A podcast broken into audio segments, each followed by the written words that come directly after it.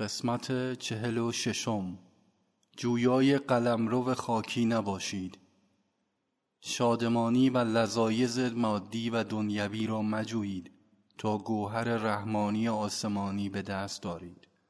مراد که در حالی که لذات مادی را نمیجویید جویای خدا باشید و خدا را میابید خدا را فقط از طریق انکار نفس میابید گوهر رحمانی با دراز کردن دست و خواستن آن حاصل نمی شود.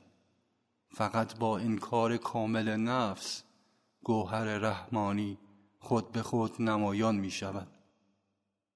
جویای کشور خاکی نباشید و در دریافتن کشور آسمانی بکوشید و آن را میابید شما نمی توانید مسرت و آرامش بیکرانی که در اثر یافتن خدا حاصل می شود را تصور کنید.